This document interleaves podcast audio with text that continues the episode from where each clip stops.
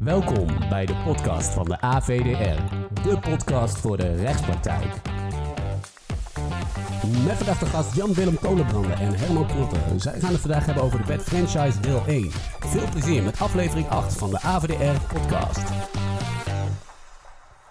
Goedemiddag deze vrijdagmiddag eh, bij de podcast van de Academie voor de Rechtspraktijk. Eh, mijn naam is Jan-Willem Kolenbrander. Ik eh, ben hier bij LXA Advocaten in Den Bosch. Uitgenodigd door Herman Knotter om iets met elkaar te gaan bespreken over de wet franchise. dank je Herman dat ik hier mag zijn. Ja, welkom Jan Willem. We hebben een, een paar weken geleden een, ja, als voorbereiding op deze podcast een wat mij betreft heel leuk gesprek gehad. Hè, waar we er ook al snel achter kwamen Ehm, ja, dat we allebei wel een hele hoop te, te vertellen hebben over, uh, over franchise en ook te discussiëren hebben over franchise. en zeker nu met de, ja, met de wet franchise. Uh, ja, stof genoeg zou ik zeggen. Ja, nou ja, mijn naam is Jan-Willem Kolenbrander. Ik werk bij de Klerk Advocaten-Notariaat te Leiden. En ik hou me daar bezig met commerciële contracten, met voornamelijk franchise, franchise-gerelateerde zaken. En, en jij Herman? Ja, mijn naam is dus eh, Herman Knotter. Ik ben als partner verbonden aan uh, eh, LXA Advocaten en verantwoordelijk voor de commerciële contracten met uh, ja, een belangrijke focus op franchise. Dus ik, ik werk wel iets breder, of we werken wel iets breder. Belangrijk stuk agentuur ook wel, distributieovereenkomsten. Maar ja, franchise heeft voor mij al ja, vrij lang een belangrijke focus. Um, wij richten ons daar met name op de franchise-organisaties, de franchisegevers. En wij zijn ook ja, huisadvocaat van een ja, 25, 30 franchise-organisaties ondertussen. Ja, nou ja, goed, met uh, zoveel uh, franchisegevers in de portefeuille is het natuurlijk onvermijdelijk dat je iets hebt meegekregen van de wet, uh, wet franchise. Hoe is het, hoe is het, hoe is het bevallen tot op heden? Um, ja, gemengde gevoelens. Ik, um, ik ben eigenlijk vanaf het moment dat er um, ja, in de politiek gediscussieerd werd over de vraag of er ja, wetgeving op het gebied van franchise moest komen. Hè, Waarbij aanvankelijk zeg maar, het standpunt werd ingenomen dat uh, ja, de zelfregulering hè, door middel van de code, hè, de Nederlandse franchise code, die toen ook in concept gepresenteerd is, ja, dat het die richting op zou gaan. Ik ben ja, eigenlijk vanaf het begin geen voorstander geweest. Um, enerzijds snap ik het wel. Hè. Ik snap dat dat er dingen niet helemaal goed gaan uh, binnen franchise, maar ik ben nog steeds niet overtuigd of uh, ja, de, de, een, een code of, of wetgeving daar nou voor uh, ja, de juiste oplossing is. Want ik denk ook dat er heel veel uh, onzekerheid komt uh, door de wet ja. franchise. En, en, even voor de luisteraar, de wet franchise is een uh, wet die toeziet op franchise-overeenkomsten en franchise-samenwerking en is per 1 januari 2021 van kracht geworden. En ja, het heeft als doel de bescherming van met name franchise-nemers in, in, in Nederland. En uh, ja, van belang daarbij is denk ik om op te merken dat, dat zowel voor hard als soft franchise geldt. Dus zeg maar echt, uh, ja, hard franchise betekent dan dat, uh, dat, dat een franchise-nemer echt tot alle details um, zich moet conformeren aan de franchisegever, de, de formule. En bij soft franchise ja, kan hij daar een beetje van afwijken. Dus, ja, wat ik, wat ik daar het lastig aan vind, hè, want je, je maakt van, van franchise, de franchise-overeenkomst, maak je nu een, een benoemde overeenkomst dus net als de arbeidsovereenkomst die benoemd is, de, de huurovereenkomst, de agentuurovereenkomst. waarbij de, ja, de wetgever ervan uitgaat dat er een, uh, een sterkere partij en een zwakkere partij is. de, de, de sterke werkgever en de, de zwakkere werknemer. En de sterke principaal en de, en de, de, de zwakke agent. De sterke verhuurder en de zwakke huurder. He, krijg je dus nu ook de, ja, de sterke uh, franchisegever. en de wat zwakkere franchisenemer ja, die, die beschermd moet worden. Alleen wat, wat mij betreft de franchise-overeenkomst echt wel anders maakt dan de, ja, de andere benoemde overeenkomst, of de meeste andere benoemde overeenkomsten, is dat ja, franchise gewoon heel veel ja, verschillende verschijningsvormen heeft. er zijn, uh, ik geloof wel meer dan 900 erkende uh, franchise-formules uh, in Nederland. En um, ja, die zijn zo ontzettend divers dat ik het heel lastig vind om daar ja, een soort hoesje overheen te gooien waarbij ja, iedereen die aan een uh, ja, zeer algemeen geformuleerde definitie van het begrip franchise voldoet, in één keer aan deze wetgeving uh, gebonden is, die ook nog eens een keer uh, integraal dwingend is. Um, hè, waardoor die er niet de nadelen van de franchise-nemer vanaf mag wijken. Hè, ik denk ook dat er een hele hoop samenwerkingsverbanden in Nederland zijn die ook helemaal niet in de gaten hebben dat ze überhaupt met franchise bezig zijn. Maar als je sec naar de, ja, de definitie van, van franchise gaat kijken, of van de franchise-overeenkomst zoals die nu in die wet staat, Hè, waar achteraf blijkt dat ze ja, bijvoorbeeld wel als een, hè, de overeenkomst die ze sluiten, de samenwerkingsovereenkomst die ze sluiten, hè, achteraf blijkt dat dat als een, uh, een franchise-overeenkomst kwalificeert. Hè, en als dan achteraf blijkt, en uh, je hebt dat niet in de gaten gehad, um, dat jij aan allerlei uh, verplichtingen die in wet staan niet hebt voldaan, en dan kan dat, wat mij betreft, tot grote problemen leiden. Ja, en, dat, en, dat, zie je ook in de praktijk inderdaad, dat, um, dat er heel veel bepalingen zijn die uh, heel nuttig misschien zijn in één specifieke situatie, maar voor heel veel franchisegevers bijvoorbeeld niet hoeven te gelden of voor franchise-nemers niet. En dan komen we denk ik straks ook nog wel even op om uh, welke bepalingen dat zouden kunnen zijn. Um, maar overal denk ik dat uh, als je kijkt naar bijvoorbeeld die pre-contractuele informatieverplichting, um, ja, dat dat op zich niet verkeerd is, dat dat misschien wat meer aandacht voor is ja, nou dat, dat is dan in alle eerlijkheid ook wel het stuk waar ik het minste probleem mee heb. Hè. Dus de, de, de pre-contractuele fase hè, en ook het, uh, ja, het, het disclosen van, van de informatie die uh, ja, relevant is voor een franchise-nemer om te besluiten hè, om zich bij een, een franchise-organisatie aan te sluiten.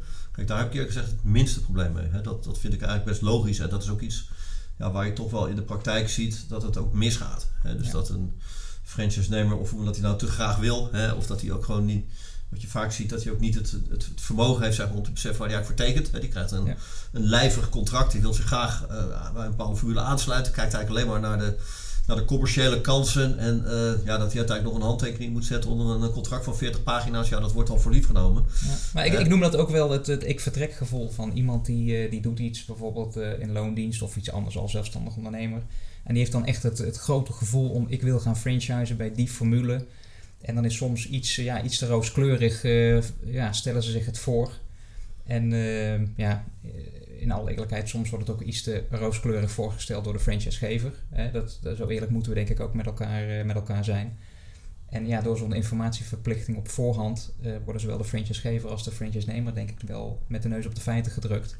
Van hoppakee, even goed, even een, een bubs informatie op tafel en, en, en, en bekijken maar. Ja, en ik vind ook, het, kijk, het, je, wordt nu, je wordt nu gedwongen om met een, uh, met een, met een ja, de PIT, of hoe je het, hoe je het document ook noemt, hè, wat je van tevoren uh, zeg maar met je franchise-nemer of met je potentiële franchise-nemer, wat je aan hem voorlegt, hè, waarin je alle ja, de, de, de essentiële uh, informatie zeg maar, uit de franchise-overeenkomst filtert. Hè, en ook uit het handboek eventueel Um, hè, wat je van tevoren zeg maar, aan de, aan de franchise-nemer toont en wat van belang is voor zijn besluit om hè, zich al dan niet bij die, um, ja, bij die franchise-organisatie aan te sluiten. Ja, het dwingt je ook wel als franchise-organisatie om nog eens even heel goed naar te kijken. En ja, zitten er niet inderdaad allerlei uh, verstopte verplichtingen? Hè, want je kan natuurlijk wel uh, opnemen in het contract dat, uh, ja, dat de franchise-nemer verplicht is bepaalde opleidingsmaatregelen bijvoorbeeld te volgen. Hè, maar als daar kosten aan verbonden zijn, ja, dan is het ook wel handig dat die franchise-nemer dat weet. En dat je daar van tevoren ook echt goed over nadenkt van welke kosten hè, komen voor de organisatie en welke kosten komen voor rekening van zo'n uh, franchise-nemer. En ik denk bij de organisaties die het al op orde hadden en het al goed deden, uh, dat, is, dat het voor hun eigenlijk alleen maar meerwaarde is, omdat ze eigenlijk gedwongen worden om nog een keer goed naar hun eigen organisatie te kijken en de wijze waarop ze franchise-nemers werven. En ik denk dat met name organisaties waar het niet zo goed was geregeld, of laat het ook maar gewoon zeggen, die gewoon niet eerlijk waren op dat gebied dat die met name even gewoon uh, even goed, uh, goed aan de bak moeten. Ja, dat ben ik deels met je eens. Hè, want ik, ik denk ook bij de organisaties die het, uh, die het wel goed op orde hebben, hè, die, die het, is geven en nemen wat mij betreft binnen een franchise. Hè. Het moet, franchise is niet de manier voor een franchisegever als organisatie een hele hoop geld te verdienen. Hè, maar het is wel de bedoeling dat de, de franchise-nemers die zich bij zo'n organisatie aansluiten, hè, dat die er uiteindelijk ook beter van worden. Dat je het echt samen doet, hè, dat het dat het, dat het win-win is. Hè, maar ook de organisaties die dat wel goed, hè, die, die, waarbij de intenties goed zijn, ja, die worden wel met een, een, hele hoop onduidelijkheid uh, geconfronteerd. Hè, er worden nu allerlei begrippen geïntroduceerd als uh, ja, de, de, de, de, de afgeleide formules, wijzigingen uh, van de formule, goed franchisegeverschap. Dat zijn allemaal begrippen die, ja, die SEC in een, in, een, in een wet komen te staan. Waarbij pas na verloop van tijd zal, zal moeten blijken, dat zal waarschijnlijk uitgekristalliseerd moeten worden zoals in jurisprudentie, van wat daar nou precies bij, uh, bedoeld is. Hè? En ik heb ook in, in, de, in, het adviseren van onze klanten, van onze franchise-organisaties, gewoon, ja, we hebben echt alles door zitten spitten. Hè? De memorie van toelichting, de kamervragen die er gesteld zijn, hè? om echt de, de achterliggende gedachten van de, van de wettelijke bepalingen goed in beeld te hebben, dat je het ook op de juiste manier zeg maar, ja, in het contract kan, kan, kan stoppen. Maar ja, ook bij ons zit nog wel een hele hoop onduidelijkheid. Nou, sterker nog, uh, op het moment dan lees je de wettekst en dan denk je, nou, ik heb het wel aardig op mijn netvlies. En dan pak je de memorie van toelichting erbij en dan ga je toch weer twijfelen. En op het moment dat je dan cliënten hebt die dan vragen van, kan ik dit doen, kan ik linksom, kan ik rechtsom? Dan zal je soms toch moeten zeggen van, ja, we weten het gewoon niet. En inderdaad, Herman, wat jij zegt, uh, de rechter zal dan moeten gaan bepalen wat, uh, wat wel en niet kan. En nou ja, goed, bij twijfel niet inhalen natuurlijk, maar ja, uh, het, het, het, het, blijven toch lastige dingen. Hey, en, en even over die informatieverplichting, hè? want we hebben natuurlijk um, uh, die informatieverplichting en even voor de, voor de, voor de luisteraar, hè? Wat, wat is dat dan concreet? Nou, dat, dat houdt in dat als een um, franchise-nemer, of ik moet zeggen een kandidaat franchise-nemer, franchise-nemer wil worden van een formule, dat in het oude regime, dus voor de wet franchise, was eigenlijk niks over geregeld, over de informatieverplichting. Maar sinds 1 januari 2021 ehm, moet de franchisegever dus allerlei informatie verstrekken in uh, de precontractuele fase, dus voor tekenen van een franchiseovereenkomst. En dat zijn diverse, onder, uh, diverse stukken informatie, zoals het concept van de franchiseovereenkomst. Uh, maar ook wat de franchise-nemer moet gaan betalen aan vergoedingen, opslagen, financiële bijdragen, dat soort zaken. maar ook hoe, hoe vindt overleg plaats, hoe vaak vindt overleg plaats. Uh, op welke manier kan de franchisegever in concurrentie treden met, uh, met de franchise-nemer? Um, en andere financiële informatie, et cetera. Um, en ja, nou ja, afsluitend nog een hele mooie uitzwongen, maar daar komen we misschien straks nog over te spreken. Alle overige informatie die van, uh, van belang is. Dat is natuurlijk een hele mooie uitzwongen. Maar goed, die informatie moet dus verstrekt worden. En die moet minimaal tenminste vier weken verstrekt worden um, voor het tekenen van de, van de franchise-overeenkomst. Of ik moet eigenlijk uh, zeggen. Dat is op het moment dat die informatie wordt verstrekt uh, door de franchisegever, dan gaat er een termijn van, van vier weken lopen waarbinnen de franchise-overeenkomsten en al die andere overeenkomsten niet getekend kunnen worden. En dat noemen we de standstill-periode. Ja, ik heb al hier en daar al gemerkt bij cliënten dat die daar niet bijzonder vrolijk van worden, dat ze vier weken op hun handen moeten blijven zitten. Uh, hè, om even concreet aan te geven. Eh, ze zien een mooi pand, uh, geschikt voor een franchise-nemer. Ze willen graag doorpakken. Er zijn allemaal kapers op de kust. De makelaar zegt al, je moet vandaag beslissen. Alleen, ja, je verstrekt de informatie. Je moet vier weken op je handen blijven zitten. Je kan niet tekenen.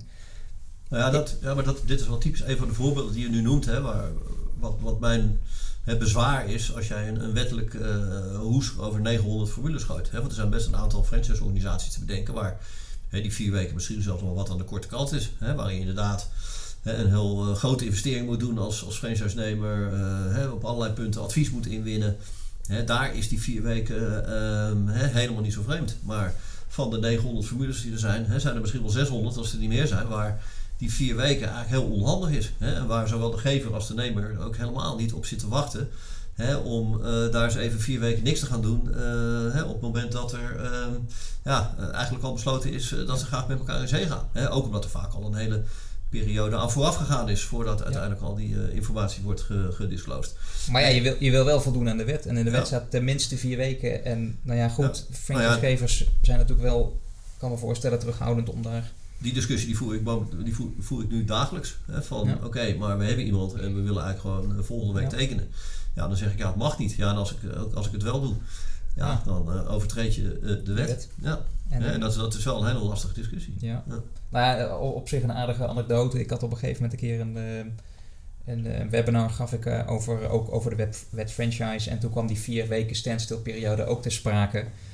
En ik vroeg dan ook gewoon aan de aanwezigen van, van ja, wat, wat vinden jullie ervan, et cetera. En het grappige was, was één franchisegever die zei... joh, dat maakt me niet uit, ik antidateer gewoon die overeenkomst. Dus het werd helemaal stil gewoon in die zaal inderdaad van iedereen zo van... meen je dat nou? Ja, ja inderdaad. Maar goed, dat, is, dat was waarschijnlijk een uitzondering. Maar je ziet dat er wel een hoop creativiteit... Um, um, ja, uh, dat je nu wel een hoop creativiteit gaat zien over hoe daarmee om te gaan. Ja, alleen je kan natuurlijk antidateren wat je wil, hè, maar uh, ja, wanneer gaat dat een probleem opleveren? Hè? Dat gaat een probleem opleveren op het moment dat je op een gegeven moment een discussie met de betreffende ja. franchise-nemer hebt. Um, hè, en die schakelt een advocaat in en uh, die advocaat die gaat ze even... Het eerste wat natuurlijk wordt gevraagd van hoe is dat in het precontractuele... ja. gegaan? En uh, nou ja, ja, dat is inderdaad die vier weken die hebben we niet in acht genomen. Ja. Ze hebben toen gewoon een andere datum neergezet. Idee. Nou ja, dan, dan, dan weet ik wel hoe een, hoe een, een rechter daar uh, tegenaan kijkt. Hè, en trouwens, dan zeg ik wel, dan weet ik wel hoe een rechter tegenaan kijkt. Dat vind ik ook hè, een punt wat eigenlijk best wel onduidelijk is. Van, want hoe gaat dat nou? Hè? Stel nu dat jij een, een, een samenwerkingsverband bent aangegaan en je komt er hè, pas na de hand erachter uh, dat het überhaupt franchise is. Dus je hebt bepaalde wettelijke verplichting, uh, ben jij niet nagekomen. Hè? Of je had wel in de gaten dat franchise was, maar je had die wettelijke verplichting niet helemaal goed in de gaten. Hè? Of je, je dacht de, de wettelijke ja. verplichtingen goed in de gaten te hebben, maar je hebt ze eigenlijk misschien verkeerd, uh, verkeerd uitgelegd. Nou, en dan, dan heb je dus niet aan de wet voldaan. En maar ja, vergelijk het met fictief dienstverband bijvoorbeeld. Mensen denken dat ze een overeenkomst van opdracht met elkaar hebben gesloten. En achteraf zeggen de uh, instanties van ja, maar dat is helemaal geen overeenkomst van opdracht. Het is gewoon een loondienstverband. Dus ga maar eventjes lekker aftikken, zeg maar, al die verzekeringspenningen, noem het allemaal maar op. En dat, ik verwacht dat, dat we dat in dit geval ook zullen gaan krijgen. Dat er samenwerkingsverbanden zijn die, die dan niet franchise worden genoemd, maar samenwerking of wat dan ook. En die dan toch achteraf worden gekwalificeerd als franchise.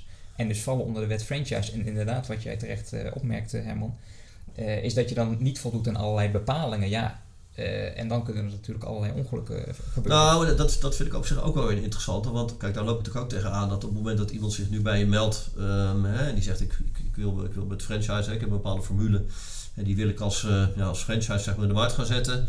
En hoe ga ik dat precies doen? Nou, dan vertel ik ze over, de, over de wetgeving. Uh, en dan blijken er toch ja, in die wetgeving wel een aantal dingen te zitten wat zij ook niet willen. En dan zeg je, ja, maar waarom zou ik het dan überhaupt franchise noemen? Hè? Dan, dan, dan noem ik het gewoon een partnerovereenkomst of een, uh, hè, van andere samenwerking. Ja. Geef, het, geef het beestje maar een andere naam.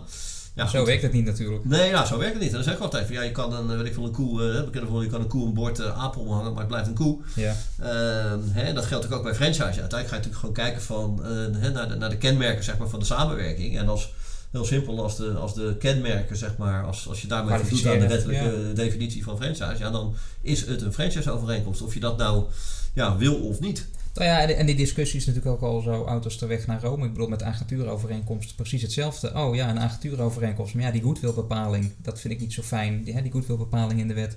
Dus dan noemen we het even wat anders. Maar ja, als achteraf wordt gekwalificeerd als een agentuurovereenkomst, dan zit je toch aan die, uh, aan die wettelijke bepaling. Ja, maar ik vind, ik vind wel een groot verschil met een, de agentuur die je noemt, hè, maar ook de arbeidsovereenkomst. Mm dat, vind ik toch wel wat duidelijker als je naar de arbeidsovereenkomst gaat kijken, wat zijn nou de essentiële kenmerken van een, van een arbeidsovereenkomst? dan kan je best een lijstje maken en dan, nou, dan kan je ook als, als leek nog wel best wel snel bedenken of je nou wel of niet uh, de, de overeenkomst als een arbeidsovereenkomst kwalificeert. Hetzelfde geldt ook voor de agentuurovereenkomst. Ja. dat zijn nog een paar hele duidelijke. En dat is bij franchises, vind ik, als je nou gewoon naar de, naar de zeer ruime definitie die, die er nu in die wet staat nou, ik vind dat nog best wel een dingetje van. Uh, en nog sterker, ik, ik, ook daar voer ik nu, uh, nou ja, niet dagelijks, maar en daar heb ik wel een aantal keer al een discussie over gevoerd. Van is het wel franchise? Ja. He, Dat, ik, dat ik zelf ook eerlijk moet zeggen van ja.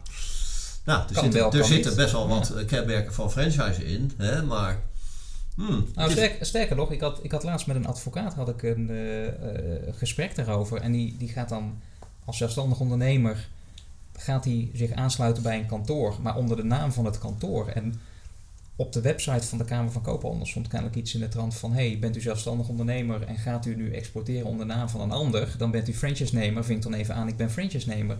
Dus die advocaat die vroeg van: hey, jij, jij, zit in, dat, eh, in die materie, is hier nou sprake van franchise? En dat soort discussies, weet je, het is voor heel veel mensen begint het onduidelijk te worden van waar begint het en waar, eh, waar, eh, waar eindigt het.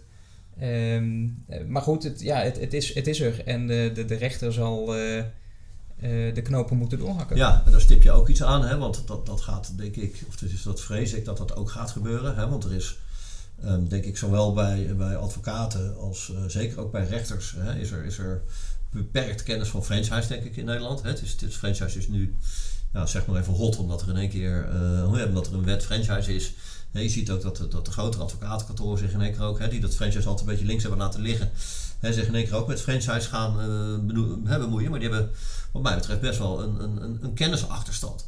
je gaat straks natuurlijk ook allerlei procedures uh, krijgen, waarin uh, ja, advocaten die zich sinds kort met franchise bezighouden, bepaalde standpunten gaan innemen, rechters die niet al te veel verstand van franchise hebben, die daar nog iets van gaan vinden. Um, hè, en dat wordt uiteindelijk ook wel de, ja, de jurisprudentie, zeg maar, hoe je de wet franchise moet gaan uitleggen. Hè. Dus daar zal denk ik ook nog best wel een, hè, een, een, een, tijd overheen gaan hè, voordat je. Uh, met, met dien verstand, ja, ik ben het met je eens dat er tijd over gaat, met dien verstand dat je tegenwoordig wel ziet dat er ook in franchise-zaken ook tot de Hoge Raad wordt uitgeprocedeerd. Uh, waar je eigenlijk tot, uh, tot het Street One arrest eigenlijk zag dat zaken eerste aanleg, dus bij de rechtbank en hoger beroep bij het gerechtshof En als dan de franchisegever won of de franchise-nemer uh, won, dat was daarna wel afgedaan.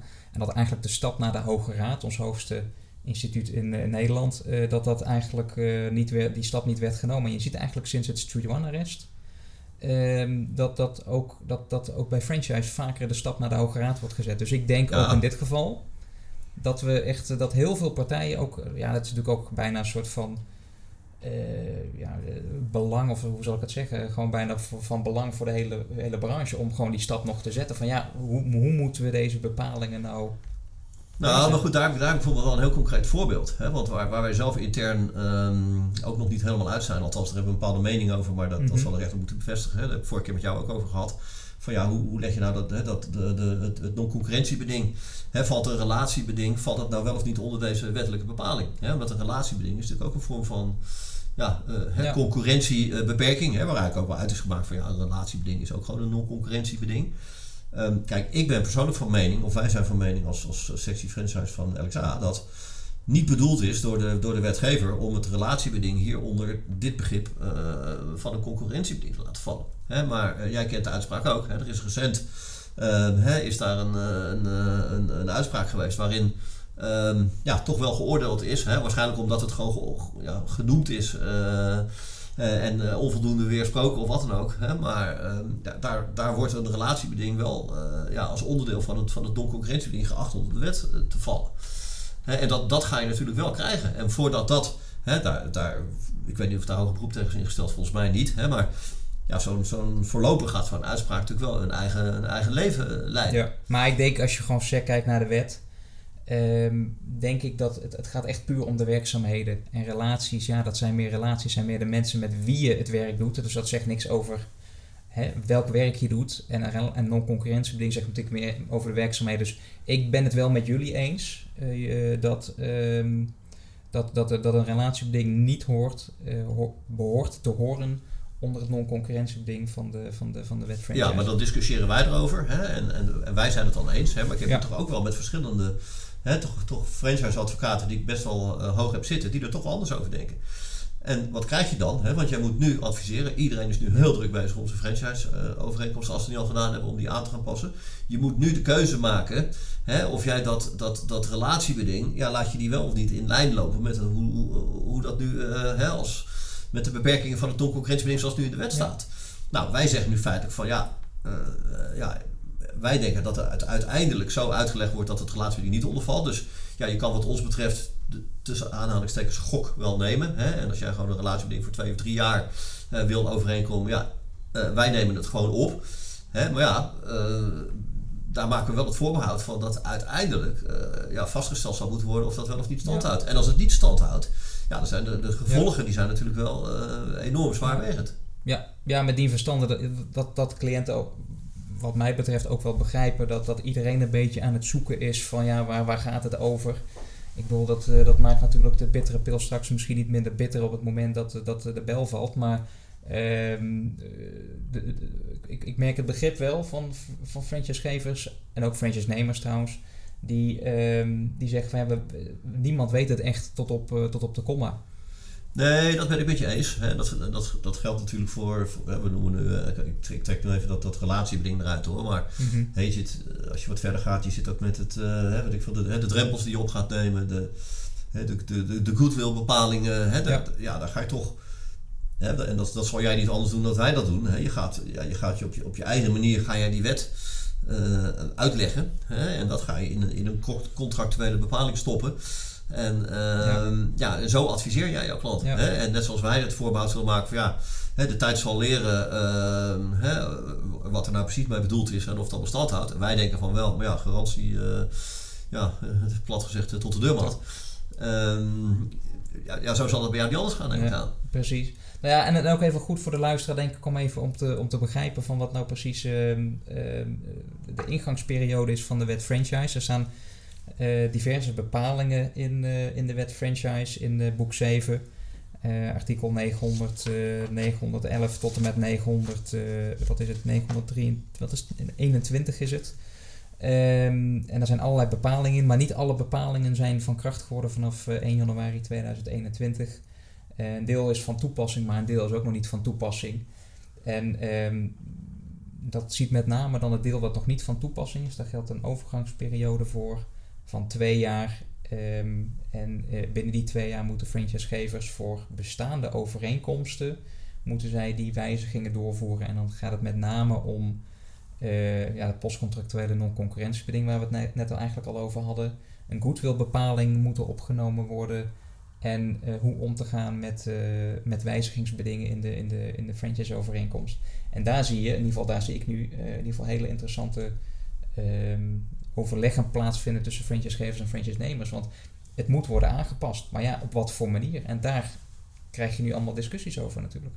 Nou, en, en daar zie ik ook wel een, uh, iets, iets heel erg misgaan. Hè? Want wat de meeste franchise-organisaties nog wel in beeld hebben, is dat er een overgangsregeling is. Hè? Dus dat, dat voor de bestaande franchise-nemers uh, dat ze daar twee jaar de tijd hebben. Hè? En die focussen zich vervolgens op de, ja, de nieuwe overeenkomst voor de, ja, de nieuwe franchise-nemers, zeg maar, die ze, die ze gaan contracteren. Maar hè, wat er wel eens misgaat, wat mij betreft, of tenminste wat ik redelijk massaal zie misgaan, is dat ze niet in de gaten hebben dat op het moment dat je verlengt Um, en dat is natuurlijk bij de, bij ja, de meeste, zeker de wat grotere organisaties, ja, daar vinden gewoon doorlopend verlengingen plaats. Dat de verlengde overeenkomst, uh, op het moment dat die verlengingsdatum na 1 januari 2021 valt, ja, moet jouw franchise-overeenkomst gewoon aan die wetgeving uh, voldoen. En daar wordt, nou ja, ik weet niet hoe massaal het is, hè, maar daar heb ik toch al een hele hoop organisaties die zich bij ons gemeld hebben, die ook gewoon de afgelopen periode al gewoon ja, allerlei overeenkomsten met bestaande franchise-nemers verlengd hebben uh, en totaal niet in de gaten hebben gehad dat dat eigenlijk al uh, de nieuwe overeenkomst aan de, aan de, aan de wetgeving had moeten voldoen. En dat ja, dus ook gewoon uh, ja, niet zijn aangekomen. Ja. Nou ja, en, het, en, en ook de discussies die je nu krijgt met tussen franchisegevers en franchise-nemers. Ehm, ja, weet je, als het zich beperkt tot de wet franchise, dan is het soms al vrij lastig om daar overeenstemming over te krijgen. Maar je ziet ook dat de wet franchise nu door, door zowel franchisegevers als franchise-nemers wordt aangegrepen om ja, de rest van zo'n overeenkomst ook maar even rustig uh, open te breken. Zeker. Zo van als we nu toch net lekker met elkaar aan het praten zijn, waarom hebben we het dan niet even over al die andere bedingen? Waarvan een van partijen of, uh, vindt van, uh, weet je, dit, dit bevalt, dit, deze bepaling bevalt me eigenlijk niet. Maar ik vind het, dit vind ik persoonlijk wel weer een positieve bijwerking zeg maar, van de mhm. wet franchise. Hè? Want um, ik, ik, ik zie nu franchise-overeenkomsten voorbij komen, hè, waarbij de gever uh, aan ons de opdracht geeft om hem, om hem aan te passen op basis van de, van de wet franchise. En dan lees je je overeenkomst door. Nou, daar zit er zo ontzettend veel onduidelijkheden zitten erin, uh, of bepalingen die volstrekt onwenselijk zijn. Hè, dit is ook wel het moment dat iedereen nog eens een keer goed aan zijn, aan zijn contracten gaat schudden. Um, hè, waarbij het allemaal wel ook gewoon weer een keer gewoon uh, ja, op orde kunt brengen. Nee, precies. ik vind, dat, ik vind ja. dat een positieve. nee, is, ben, ik, ben ik met je eens, maar je ziet bijvoorbeeld ook in situaties dat. Ja, dat gewoon wordt dat, dat er echt gewoon hè, de, via de wet franchise, dat, hè, of de franchisegevers of de franchisegever of de franchise-nemers proberen om hen welgevallige bepalingen doorheen te douwen, zeg Zeker. maar. En dan onder de vlag van de wet franchise. En dat maakt het soms wel lastig. In ieder geval ook voor franchisegevers soms lastig om, uh, omdat ja, zij willen gewoon die wet toepassen. En ja, als dan ineens allerlei andere eisen worden gesteld, dan kan dat. Uh, nou, dan, uh... Ja, maar dat vind, ik, dat vind ik ook wel weer een stukje geven en nemen. Hè? Want daar is natuurlijk ook best wel wat uit te ruilen. Kijk, op het moment dat jij erachter komt dat, al dan niet door ons aangegeven, dat er bepaalde dingen misschien ook vanuit de positie van de gever wat beter geregeld moeten worden.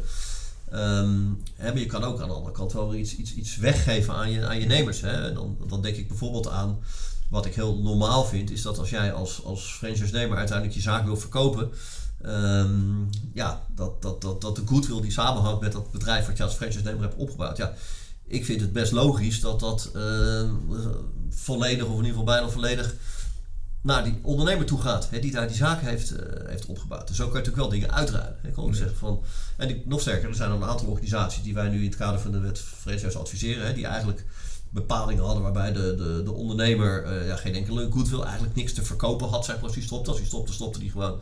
En dan kon hij zijn voorraad nog verkopen of, of weet ik veel wat. Maar hè, waar nu toch andere soorten bepalingen zeg maar, uh, overeengekomen worden. Waarbij ze wel degelijk gewoon hun onderneming kunnen verkopen. Hè, waar dan misschien tegenover staat dat op andere punten dat daar wat... Uh, ja, wat uitgeruild wordt. Ja, ja nee, precies. Maar goed, het, gaat mij met name om die situatie dat, dat eigenlijk partijen het eens zijn over, over hoe ze de wet franchise moeten implementeren. Maar dat er nog even als bijvangst toch nog even allemaal wat dingen worden meegesleurd, zeg maar, waarbij de, waar beide partijen het niet over eens zijn. Waardoor je toch zoiets hebt van, ja, weet je, die wet franchise zouden we kunnen implementeren. Waren het niet voor het feit dat er ook nog over andere punten nu een discussie is ontstaan. Dus, uh, hey, en even andere, andere dingen, Herman. Van, uh, de, de, tijdens de totstandkoming van de wet franchise is er, is er gesproken om, om de kantonrechter exclusief uh, bevoegd te maken om alle franchise-geschillen in, um, ja, in behandeling te kunnen nemen. ja, vaak is het zo dat kantonrechters die, die behandelen al vaak franchise-geschillen, omdat er vaak ook sprake is van een huurgeschil, een onderhuurovereenkomst. En ja, op het moment dat er sprake is van een onderhuurovereenkomst, dan is er een aardvordering en is de kantonrechter per definitie uh, bevoegd natuurlijk. Um, maar uiteindelijk hebben ze ervoor gekozen om, om dat niet te doen met, met, met, met, met, met de zinsnede van de rechtbank is hiertoe beter toegerust. Hoe, hoe kijk jij daar tegenaan? Ja, um, hmm. ik vind dat een lastig gezegd. Ik, ik, ben, ik ben er op zich wel, ben ik het ermee eens. Hmm. Ik, ik, ik had zelf zoiets van, nou ja, goed, ik, ik kan me voorstellen dat je niet het hele burgerlijke procesrecht helemaal overhoop wil halen, zeg maar, voor, de, voor deze wet franchise. Mhm. Ehm, de, de, maar ja, de, de, reden die, die er werd aangedragen van de rechtbank is beter toegerust om franchisegeschillen te beslechten. Ehm, ik, ik vond dat zo'n rare zinsnede, omdat in de praktijk behandelen kantonrechters al heel vaak gewoon franchisezaken, juist door dat huurgeschil. En ja, dan heb ik zoiets misschien heel naïef, maar goed, als je, als je tien keer eh, per jaar of zo uh, zo'n uh, franchisezaak doet als kantonrechter, dan begin je zelf natuurlijk ook een bepaalde kennis en ervaring op te bouwen. En ja, de, de, de insteek van de wetgever van ja, kantonrechters die kunnen, even geparafraseerd, heel, van, die kunnen die complexe, juridisch complexe zaken met hoog financieel belang kunnen ze niet aan. Dacht ik ook van ja, dat is ook een beetje gek, want ja, agentuurzaken doen ze ook. Dat zijn ook ook hoge belangen of, of collectieve arbeidsovereenkomsten ook. Dus ik, ik, ik vond het een beetje raar eh, dat, dat de kantonrechter eigenlijk... En de kantonrechter die in de praktijk al dit soort zaken doet... dat die eigenlijk door de wetgever een beetje werd weggezet van... ja, maar de, de rechtbank is, is beter toegerust. En nou ja, goed, dat, dat was wel even, is even mijn mening. Maar ik weet niet, ja... Nou, ik denk dat je dat zo algemeen niet kunt zeggen, maar... Um, ik, ik weet niet precies hoe het gaat met het toebedelen van de zaken, maar... Um, het, het, lijkt mij wel verstandig dat, dat ik, ga er eigenlijk wel vanuit dat dat ook wel gebeurt. Hè. Zeker als het wat complexere zaken zijn. Ja, dat er wel gewoon goed ook bij zo'n rechtbank uh, ja, intern gekeken wordt van uh, ja, welke rechter uh, hè, kan, kan deze zaak het beste behandelen. Ik heb net ook een vrij complexe, echt grote procedure, hè, waar ze dan ook nu net besloten hebben om, um, om een meervoudige kamer te benoemen. En ze zeggen, ja, dat is eigenlijk wat te complex voor één rechter. Hier willen we hè, toch, toch um, meerdere rechters met meerdere rechters ja. naar laten kijken. Ik heb een tijd geleden gehad dat ook een kantoorrechter heeft aangegeven dat hij zich ja, onvoldoende hè, comfort had uh, bij de kwestie te groot belang, te complex. Hè. Die heeft het gewoon zelf naar de, naar de, naar de rechtbank uh, doorverwezen. Hè, waarbij de rechtbank toen een gespecialiseerde kamer, een meervoudige kamer heeft uh, benoemd. Dus ik, ik denk dat je het, ja, ik vind het lastig om inderdaad in zijn algemeenheid te zeggen van is de rechtbank uh, beter, nou beter geëquipeerd dan de, dan de kantoorrechter. Ik denk wel dat het belang is dat ja, dat er ook, uh, hè, wat, wat je natuurlijk bij advocaten ziet, hè, dat, dat, dat de gespecialiseerde advocaat. Uh, ja, het is niet goed als bij wijze van spreken de advocaat meer kennis heeft dan de rechter. Mm -hmm. Dus de, ook de rechters zullen, zullen zich ja, hier echt in, in het onderwerp franchise ja. moeten gaan verdiepen. Maar goed, ja, nogmaals, ik denk als, als maar vaak genoeg zo'n zo'n franchisezaak langskomt bij de sectorkanton. Maar, uh, maar wat, wat, wat zijn voor jou betreft, als je gewoon even, even losse pols, wat zijn wat, wat jou betreft de goede punten van de wet franchise? Um, ik vind het, het goede vind ik met name in, de, in het, in het precontractuele stuk zitten. Hè? Dus het, ja, het disclosen van, van uh, eigenlijk alle ja, relevante, alle informatie zeg maar, relevant is voor zo'n franchise om te besluiten zich wel of niet aan te sluiten bij zo'n organisatie. Hè? Ik zie gewoon te vaak, en daar waarschuw ik de franchise-organisatie ook altijd voor, hè? die willen vaak snel groeien. Die hebben vaak ook een businessplan dat ze, dat ze minimaal zoveel uh, vestigingen per jaar willen openen. Want alleen al de, de zeg maar, dat is onderdeel van hun eigen financiële plan. Uh, hè, dan wordt, wordt toch, ja, dan, dan misschien onder wel een iets te mooie voorstelling van zaken. Uh, hè, met een heel actief promotieplan worden daar ondernemers aangesloten die eigenlijk niet goed weten waar ze instappen. Hè, en dat, dat, dat is denk ik voor allebei niet goed. Hè, dus op het moment dat je in die voorfase hè, gedwongen wordt, zowel als, als gever als, als, als nemer, om je beter te verdiepen in, in, de, ja, in de formule en in de, de, de wederzijdse rechten en plichten. Kijk, dat, dat komt het wat mij betreft wel uh, ten goede. Ja, en, ja, het punt is natuurlijk van die, die standstilperiode van vier weken is er dus nadat die, dat die precontractuele informatie is verstrekt. Maar ja, of de franchise-nemer het natuurlijk daadwerkelijk leest of niet. En daar zit wat mij betreft wel nog een, een punt dat ik denk van Ehm, gaat het ook echt gelezen worden? Gaat die franchise-nemer, die kandidaat franchise-nemer ook echt die stukken lezen? Of gaat hij die vier weken voor andere dingen gebruiken? En goed, de tijd zal het leren. Want uiteindelijk natuurlijk gaat het daarom dat die informatie ook gelezen wordt en dat die begrepen wordt. En zo niet dat er vragen worden gesteld. Eh, want ja, ik, ik weet, ja, jij staat, jullie kantoor staat geen franchise-nemers bij. Ons kantoor wel. En het komt mij vrij vaak voor dat, dat, dat, een, dat, dat een franchise-nemer zegt van ja, weet je, ik, ik, had eigenlijk, ik heb dat contract gehad en ik heb het eigenlijk niet eens doorgelezen. Het is dat jij mij nu zegt dat dat beding erin staat. En ja, dat, dat, weet je, dat, dat, daar schrik ik vaak wel van. Van jeetje, dat heb je niet eens gelezen wat daar in het, uh, in het contract staat. Ik bedoel, ja, je, je committeert je toch vijf jaar lang aan een bepaalde ding. En, en niet altijd natuurlijk, maar ja, je hoort het toch met enige regelmaat terugkomen dat, dat een franchise-nemer niet echt goed weet wat, um, ja, wat er in zo'n contract staat. Ja, alleen dan denk ik weer. Um, kijk, daar heb ik eerlijk gezegd weinig medelijden mee. Kijk, op het moment dat jij uh, als franchise-nemer, je krijgt alle informatie die, he, die van belang kan zijn, die wordt jou aangereikt. He, die wordt jou ook nog eens een keer zo aangereikt dat, je, dat het uh, te snappen is. Want als het niet te snappen is, dan, dan heb je als gever denk ik achteraf ook wel weer een, eh, een probleem. Hè? Dus je moet er echt als gever voor zorgen dat je de informatie die relevant is, dat je die, dat je die op een bepaalde manier aanreikt. Dat als ook een, een leek het zeg maar doorleest, dat hij, ja, dat hij snapt wat er, wat er staat. Ja, als dat vervolgens vier weken terzijde wordt gelegd en er wordt na vier weken alsnog een handtekening gezet en achteraf wordt ja, ik, uh, ja, ik had even geen zin om het door te lezen. Ja, ja, ergens houdt het ook op. Kijk, ik nee, precies. Wel... Maar uh, om even aan te geven van uh, daar, daar, daar beschermt de wet franchise dus ook niet tegen. Dus het nee. uiteindelijk, en, en daar zit ook een punt, denk ik, voor, voor de Kamers van Koophandel, uh, voor, de vaks, voor het vakcentrum, noem het allemaal maar op, om ook inderdaad de franchise-nemers, de kandidaat franchise-nemers te, te informeren van, hé hey, luister mensen, ga gewoon lees gewoon goed je stukken en laat je ook goed informeren. Nou ja, kijk, ik, ik zeg ook altijd tegen de gever van, vergewis je er ook van. En ga dat gesprek aan met die nemer. En, en ga ook gewoon uh, ja, peil of die, of, die, of die snapt wat hij aan het doen is. Want je kan wel bedenken van, nou mooi, hij heeft het niet doorgelezen, hij heeft zijn handtekening gezet, nu heb ik hem binnen. maar ik hoef jou niet te vertellen dat, dat uh, kom er maar eens uh, vanaf. Ja. Want uh, de, de, de, de vredesnemer die teleurgesteld is omdat hij iets anders verwacht had, ja, die zal niet meteen zijn contract inleveren en zeggen bedankt. En vaak zie je toch dat hij naar een advocaat stapt of, of dat daar gewoon een juridisch geschil ontstaat omdat hij andere verwachtingen had. Nou, ja. daar zit je als franchiseorganisatie ook helemaal niet op te wachten. En, dus. en, en franchisegevers hebben het soms ook in dat opzicht ook vrij lastig, omdat kandidaten zo graag franchise-nemer willen worden, dat ze zich gewoon aanzienlijk beter voordoen dan ze daadwerkelijk zijn. Hè? Van, uh, bijvoorbeeld de voorgaande uh, dingen die ze hebben gedaan of, of kennis die ze hebben. En dan gaandeweg blijkt dat ze die kennis en ervaring helemaal niet hebben. En mede daardoor dat het dan toch niet helemaal lekker loopt. Maar goed, daarvoor ziet de wet ja. nu ook wel in. Hè? Want enerzijds heb je natuurlijk de, de, de informatieverplichting uh, hè, die, de, die de gever aan de, aan de nemer uh, uh, moet, moet verstrekken ja. om, om voor het besluit te hebben. Maar anderzijds ja, zitten natuurlijk ook wel degelijk verplichtingen voor de nemer in om hè, de informatie die die krijgt om die tot zich te nemen en ook wel overwogen zeg maar, het besluit erin te stappen. Ja. Hè, en als jij dan een, uiteindelijk een geschil hebt en je staat voor een rechter en je zegt ja, ik heb het allemaal niet zo goed gelezen, dan dan, dan, weet ik wel, ja. dan weet ik wel wat, ja. er, wat, er, wat de rechter daarvoor vindt. En, en terecht natuurlijk ook. Zeker terecht. Maar goed, dat, dat, dat, daar was in principe de wet franchise ook niet voor nodig natuurlijk. Maar het staat er natuurlijk nu wel uitdrukkelijk in dat een, uh, dat een, uh, dat een franchise-nemer echt uh, ja, ervoor moet voorkomen moet worden dat hij onder een onjuiste voorstelling van zaken. Nou, wat ik, wat ik vind, hè, ook, in, ook in die voorfase, en, dat, dat zag ik in de praktijk ook wel bij klanten van mij nog wel eens misgaan, dat je hebt soms gewoon besmette locaties. Hè? Ja. En, en, waar het aan ligt, hè, de formule is aan, aan zich best goed. Hebben op een bepaalde locatie bijvoorbeeld lukt het gewoon niet. Hè? Dan hebben er al, al twee, drie, vier verschillende franchise-nemers gezeten die hè, op papier die best aardig papier hadden, maar toch niet gerecht hebben.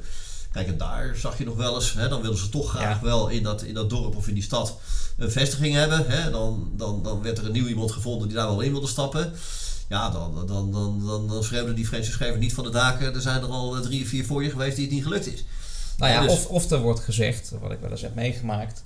Eh, van ja, er zijn er wel uh, twee of drie voor geweest, maar slecht huwelijk of drankproblemen mm. of wat dan ook. Uh, en dan werd er toch niet helemaal duidelijk gezegd um, dat het misschien ook wel gewoon aan die locatie zou kunnen liggen. Ja, en daarvoor ziet de wet franchise wat mij betreft wel weer een hele goede informatieverplichting. Omdat je, wat ik net al vertelde, um, ja, een soort uh, lid 4 van artikel 913 van boek 7, die zegt van ja, je moet als franchise-gever ook alle overige informatie laten weten die van belang is voor het sluiten van die overeenkomst. Dus alle overige informatie natuurlijk Lawyer's Paradise, want wat is alle overige informatie die van belang is? Dat is natuurlijk heel breed geformuleerd. Maar dat soort dingen horen daar wat mij betreft ook onder thuis. Dat je dus niet meer als franchisegever kan zeggen van... Oh, we weten dat er al drie franchise-nemers, ik zal maar zo bot zeggen, kapot zijn gegaan op die locatie. Ja ja, je zal toch wel wat moeten, moeten, moeten melden. Nou ja, en zeker als, als er ook echt een investering wordt verlangd. Hè? Want kijk, stap jij in een franchise-formule hè, met een hele laagdrempelige formule waarbij je hè, geen of een hele beperkte entree uh, betaalt, hè, waar je vanuit huis werkt hè, en, en lukt het niet, uh, nou ja, dan ga je weer iets anders doen. Uh, hè, dan is dat toch wel iets ander verhaal dan dat je echt ehm, ja, serieus moet investeren. Ja, wat vaak natuurlijk is bij schulden moet steken, zeg maar, om, om je bij zo'n verbunde te kunnen, te kunnen aansluiten. En daar zijn natuurlijk zat schrijdende voorbeelden dat het al uh, ja, toch eigenlijk wel vrij, vrij kort na de investering dat het al misgaat. Precies. Nou ja, eigenlijk gewoon een continuering van het, van het leed wat daarvoor aan het al plaatsvond. Ja. Nou ja, ik, ik, ik, wat ik zelf bijvoorbeeld, en dat, dat had ik eigenlijk niet verwacht, want bij de introductie van de wet franchise hè, is ook een, onder andere een goodwill-bepaling uh, geïntroduceerd. En die uh, goodwill-bepaling houdt even geparafraseerd in dat een eh, dat er in de franchise-overeenkomst bepaling moet worden opgenomen waarin de staat van ja, eh, hoe, hoe wordt de goodwill eigenlijk bepaald aan het einde, ik zeg het even heel kort hoor, aan het einde van de franchise-overeenkomst uh, en is die toe te rekenen aan de franchise-nemer en hoe gaat die betaald worden. En toen, die, toen de wet franchise werd geïntroduceerd was ik matig enthousiast over die bepaling.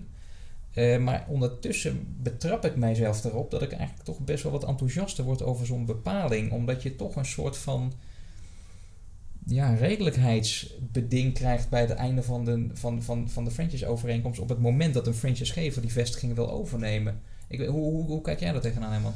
Nou, kijk, wat ik, wat ik er goed van vind, um, hè, en, dat gebeurt natuurlijk in de praktijk, dat, is wel een beetje de achterige gedachte ook. Um, hè, er waren nog wat franchise-organisaties die lieten dan zeg maar gewoon het contract aflopen. Uh, ja, contracten afgelopen, lever je, lever je, uh, je onderneming maar, uh, maar in. Ja. Ehm, hè, en we gaan het zelf wel doen of we zetten er iemand anders neer. Um, en dan werd er nog voor de, voor de Activa of zo, die dan waren afgeschreven, werd er dan nog, weet ik veel, 2500 euro betaald voor een hele, hele ingerichte winkel bijvoorbeeld. Ja, of niks, omdat die ondertussen al afgeschreven was. Ja. inderdaad. Hè, en, en daar werd natuurlijk ook heel veel druk dan op die franchise uitgeoefend daardoor. Hè, omdat die termijn steeds dichterbij kwam. Um, dus ik vind dat wel goed dat daar, uh, dat, dat daar iets voor geregeld is nu. Aan de andere kant vind ik het ook wel. Het, het, het enthousiasme wat, wat jij bij jezelf tegenkomt, dat heb ik nog niet helemaal. Omdat ik die mhm. bepaling ook wel heel onduidelijk vind. Hè? Want ik kon jou net al een paar dingen zeggen van ja, je moet opnemen weet ik, van hoe je het gaat berekenen of hoe het betaald gaat worden. Ja, als je die bepaling goed leest en ook als je alles wat erover uh, geschreven en gezegd is en ook in de bemoeien van toelichting en in de Kamervragen ik vind het, ook wel uitblinken in onduidelijkheid. Hè. Ik, ik, ik, zie ook nu allerlei overeenkomsten voorbij. Hè. Wij, wij hebben er op een bepaalde manier we hebben daar een, een bepaling voor bedacht, zeg maar, of een aantal bepalingen die mhm. wij hè, onze cliënten adviseren om op te nemen. Ja, ik zie nu ook steeds meer andere uh, overeenkomsten voorbij komen, hè, waarin andere, ja, toch niet de minste franchise-advocaten er ook over nagedacht hebben. Nou, ik zie daar toch behoorlijk wat, wat, wat verschil zitten. En dan heb ik het nog niet over de organisaties die zich laten adviseren door, door de, de advocaten die er wat minder eh, specialisme, uh, die er wat minder gespecialiseerd in zitten. En ik zie echt hele rare bepalingen bij komen. En dan, hè, wat ik echt ga nadenken, hoe komen ze daarna toch bij? En dan leg je die wet en dan denk je, oh, die hebben dat zo uitgelegd. En denk ja, dat klopt volgens mij gewoon echt niet. Hè, en, en daar ben ik wel heel benieuwd uh, hoe dat uiteindelijk, ja, hoe dat gaat lopen. Van, ja, dat, dat, dat, dat, ja, dat wordt chaos uh, volgens mij. Nou ja, uiteindelijk gaat het er natuurlijk om dat, uh, dat uh, in de situatie dat een franchisegever de gefranchisede onderneming van een franchise-nemer overneemt, dat er een, al dan niet een goodwill wordt betaald, of in ieder geval dat er in ieder geval over na wordt gedacht. Het idee is goed. Ja, nou, dus ik, ik, ik sta achter dat, dat, dat idee, hè, maar ook hier geldt alweer van ja, hè, er, er is een, een soort wettelijk hoesje overheen gegoten nu waar ja, waar 900, uh, eh, minimaal 900 formules zeg maar, aan moeten voldoen. En dat is ook heel uh, lastig. Hè? Want ook zo'n goodwill-berekening, ja, dat hangt ook helemaal van, van, van de soort organisatie af. Van de soort franchise van, van uh, hoe, je dat, hoe je dat vormgeeft. Ja, maar het, nogmaals, overal, ik denk, het, zal zich ook moeten uitwijzen in de praktijk. Maar ik denk ook als franchise-organisatie, als, jij, gewoon, als er gewoon sprake is van een goede gefranchisede winkel die je wil overnemen als organisatie, dan denk ik, trek gewoon lekker die beurs en, uh, en uh. En niet wat je inderdaad, wat jij ook aanstipt, soms ziet dat er voor, voor een paar euro zeg maar, winkels worden overgenomen. Ik bedoel, dat, is, dat, dat, dat prikkelt franchise-nemers ook niet om, om extra hard te werken natuurlijk. Uiteindelijk is het ook hun pensioen. Dus ik begrijp dat, ehm, ja, dat, dat, dat heel veel franchise-nemers ook wel in ieder geval wat ik heb gezien in de, in de reacties ook van, van franchise-nemers, dat die wel blij zijn dat er zo'n bepaling wordt, uh, wordt opgenomen. Maar hoe ga je dan om bijvoorbeeld met, met, met zo'n zo'n afslag of zo? Hè? Want dat zie je natuurlijk ook veel terugkomen ja. Die zeggen van ja, hè, op het moment dat jij het als, als, um, als franchise-nemer zeg maar, verkoopt aan iemand anders, nou ja, prima. Hè? Dan, dan, dan, mag je jezelf die prijs bepalen. Dan mag je zelf die prijs ja. bepalen. Hè? Dus dan, dan, dan gaat de goodwill gewoon naar jou. Um, maar goed, de wettelijke bepaling ziet op de, het, het overnemen door de franchisegever. door de franchisegever. En, die en je moet het in je overeenkomst hebben staan. Dus sommige franchisegevers die vertellen mij wel eens van ja, maar dat ga ik helemaal niet opnemen, want wij gaan nooit, wij nemen nooit uh, dat, soort, uh, dat soort winkels over, dus dat gaan we niet opnemen. En zeg van ja, ho ho, de, de, de wet franchise zegt niet dat je moet overnemen. Maar de wet franchise zegt wel dat je het moet hebben in je franchise-overeenkomst moet hebben staan. En als je het niet in je overeenkomst hebt staan, dan voldoet feitelijk gewoon die overeenkomst niet aan. Dus neem het maar lekker wel op, ook al doe je het in de praktijk niet. Ja. Nee, is ook op zich wel weer een interessante ja. discussie natuurlijk van als dat je doet het niet, maar je is. Moet, ja. Nee, oké, okay, want is daar zoiets. Het speelt eigenlijk helemaal niet. Ja. En dan? Maar ja, goed, de wet zegt de franchise-overeenkomst bepaalt in ja. ieder geval. Ja, ja dat, en als je het niet hebt, nou ja, goed, ik zou zeggen, ook al doe je het niet, je kan beter het, uh, het wel hebben. Dan, de, dan dat je achteraf uh, te horen krijgt van ja, je doet het wel niet, maar het, uh, dat via een soort achterdeur, terwijl het eigenlijk geen probleem is, dat er toch nog een probleem wordt gemaakt omdat je het niet in je overeenkomst hebt staan als franchisegever. Ja. En hoe ga jij om met die, want je ja. had het net over dat, dat, uh, dat precontractuele informatiedocument. Ja, die afslag uh, nog even, even terug volgens mij. Ja. Want jij vroeg van die, die afslag toch? Hoe ga jij daarmee, uh, en dan bedoel je daarmee van of wordt gekeken of die goed wil naartoe behoort aan de, aan de franchisegever of de franchise nemen of niet? Bedoel je dat? Met nou, met name, kijk, wat je, wat je natuurlijk ziet, hè, is dat je gewoon zegt van nou goed, de uh, van de goodwill uh, die daar in zo'n onderneming zit. Dus ja. je kijkt even van, je haalt al het tastbare zeg maar, eruit ja. en de rest is uh, niet tastbaar, dat is dan goodwill. Mm -hmm. um, hè, wat je natuurlijk in overeenkomsten ziet komen is van hè, dat op het moment dat de gever het overneemt, dan, ja, dan trekken we daar 40% vanaf of 50% vanaf okay. of 60% Gezien af. de kracht van de formule. Ja, want we gaan niet voor onze eigen ja. naam nee. betalen. Nee. Dus als de goodwill 100 is, als wij het overnemen, dan betalen we jou 50. Kijk, dat zie je nu in, uh, in ieder geval bij alle wat, grotere organisaties, zie je dat soort bepalingen uh, terugkomen. Ja. Ja, ik, ik vind die, die afslag, ik, nogmaals, het, uh, het, interessante vind ik daarvan, want cliënten vragen ook van, ja, wat, wat moet ik nu doen hè, met zo'n afslag van welk deel van die goodwill is nou, is nou formule en welk deel is nou franchise-nemer? En nou goed, je kan natuurlijk zeggen van ja, alles is, we hebben zo'n fantastische franchise-formule, 100% is gewoon, hè, de mensen komen voor, ik noem maar wat, bijvoorbeeld die gele bogen boven de deur, zeg maar. En niet voor de franchise-nemer ter plaatse die, uh, die dat doet. Um, ja, je kan daar op twee manieren naar kijken. Maar ik denk van op het moment dat jij een non-concurrentiebeding hebt in je, en, en een postcontractueel non-concurrentiebeding in je franchise-overeenkomst. Dus dat betekent dat je bijvoorbeeld als franchise-nemer na het eindigen van die overeenkomst een jaar lang geen concurrerende activiteiten mag ontplooien. Als je dat enerzijds hebt en anderzijds zegt van ja, eigenlijk is het alleen maar formule ja, waarom heb je dat postcontractuele non-concurrentiebeding dan? Als het toch niet aan die ondernemer ligt, dan kan die toch lekker onder eigenaar. Wat maakt het jou dan uit dat die onder eigenaar daar nog, weet ik veel, uh, Piets frietkraam gaat doen of wat dan ook? Dus daar zie je nog wel van die discussies dat ik denk van, ja, eh, of, of, een andere, eh, of een andere opmerking dan van ja, maar de franchise-nemer heeft al profijt gehad van de formule omdat hij al, uh, al die afgelopen periode er al inkomsten van heeft gehad. Ja, dan denk ik van ja, ik woon in een woonhuis. Als er straks iemand komt die zegt van uh, ik wil je woning wel. Oh, wat, wat wil je ervoor betalen? Ja, maar niks. Je hebt toch al profijt gehad. Je hebt er toch al in gewoond de afgelopen periode. Nou, Beetje flauw natuurlijk, maar... Ja, dat vind ik een non-argument. Want ik vind wel, een, een, een, een is ook gewoon een ondernemer. Hè, neemt risico. Hè, misschien wat, wat, wat, die zoekt de veiligheid van een formule. Hè, dus neemt misschien iets minder risico dan dat hij uh, buiten franchise om zelf was gaan ondernemen. Het is toch een stukje veiligheid wat je daarmee uh, koopt. Hè, maar uh, ja, je neemt toch risico. Hè, dus ik vind wel dat een ondernemer er recht op heeft dat hij naast zijn ondernemersbeloning, hè, die, die vaak ook echt niet, niet veel is, hè, dat hij ook wel iets opbouwt. Hè, dat als hij daar uh, vijf jaar of tien jaar uiteindelijk zo'n zo'n franchise onderneming gerund heeft, dat hij dat op een gegeven moment ook als een stukje pensioen ja, kan, kan, kan verkopen. Hè, of om iets anders te gaan doen, of inderdaad als, als pensioen. Hè, wat ik een hele lastige discussie vind met die, met die afslag wat je nu ziet, is van ja, uh, hè, op het moment dat, dat ik als franchise-nemer mijn zaak aan jou verkoop als, als derde, hè, krijg ik 100. En op het moment dat die franchisegever, die vaak wel een, een eerste recht van koop of zo in de overeenkomst heeft staan, gebruik maakt van zijn recht van koop. Dan zegt, ik koop het. Dan krijg ik 50. En dat is precies waarom ik zeg gewoon 100% naar die franchise-nemer toe. A, je voorkomt eh, die discussie. Die discussie die, wat je zelf al aanstipt eigenlijk niet te rechtvaardig is.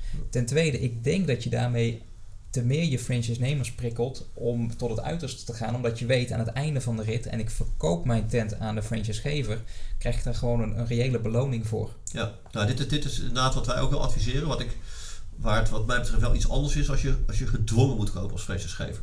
Hè, dus op het moment dat jij een eh, afscheid neemt van een franchise-nemer of een, hè, van franchise-nemers die, die wil ermee stoppen, hè, waar, je, waar je wel het, het punt wil, wil behouden, eh, hè, dat de simpele reden dat je niet wilt dat naar de concurrentie loopt, weet ik veel wat. Hè, dus je moet eigenlijk die zaak kopen.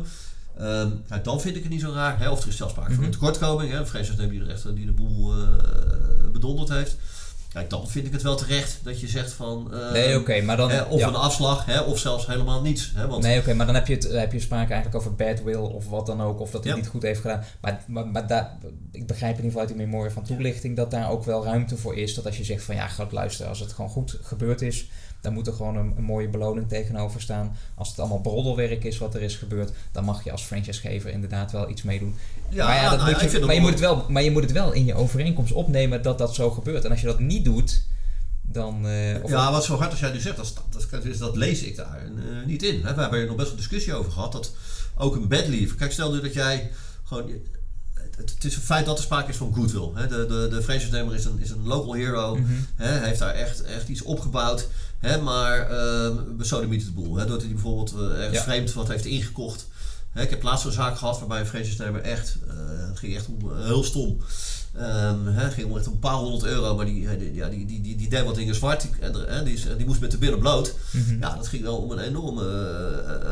hè, daar werden miljoenen omgezet door die franchise-nemer. Nou, die is op staande voet ongeveer uitgegooid Ja. wat echt bij een rechter denk ik ook wel stand houdt. Dan is wel even de vraag van, kan jij hem dan als een goodwill eh Ja, nou ja, met- dan heb je een bad ja. lever en dan? Ja, ja, m- met dien verstande dat je dan eh, volgens mij een situatie. In ieder geval ligt er een beetje aan wat hij heeft gedaan. Kijk, op het moment dat hij bedorven brood heeft verkocht, dat er zaken zijn die gewoon de waarde van die onderneming beïnvloeden, dan eh, zou ik zeggen dat, dat de wet franchise ook, de, nogmaals, ook als ik kijk naar de memorie van toelichting, eh, dat daar aanleiding is om te zeggen: we gaan wat doen met de hoogte van die goodwill. Mits je het natuurlijk goed hebt geregeld in je Mhm. overeenkomst.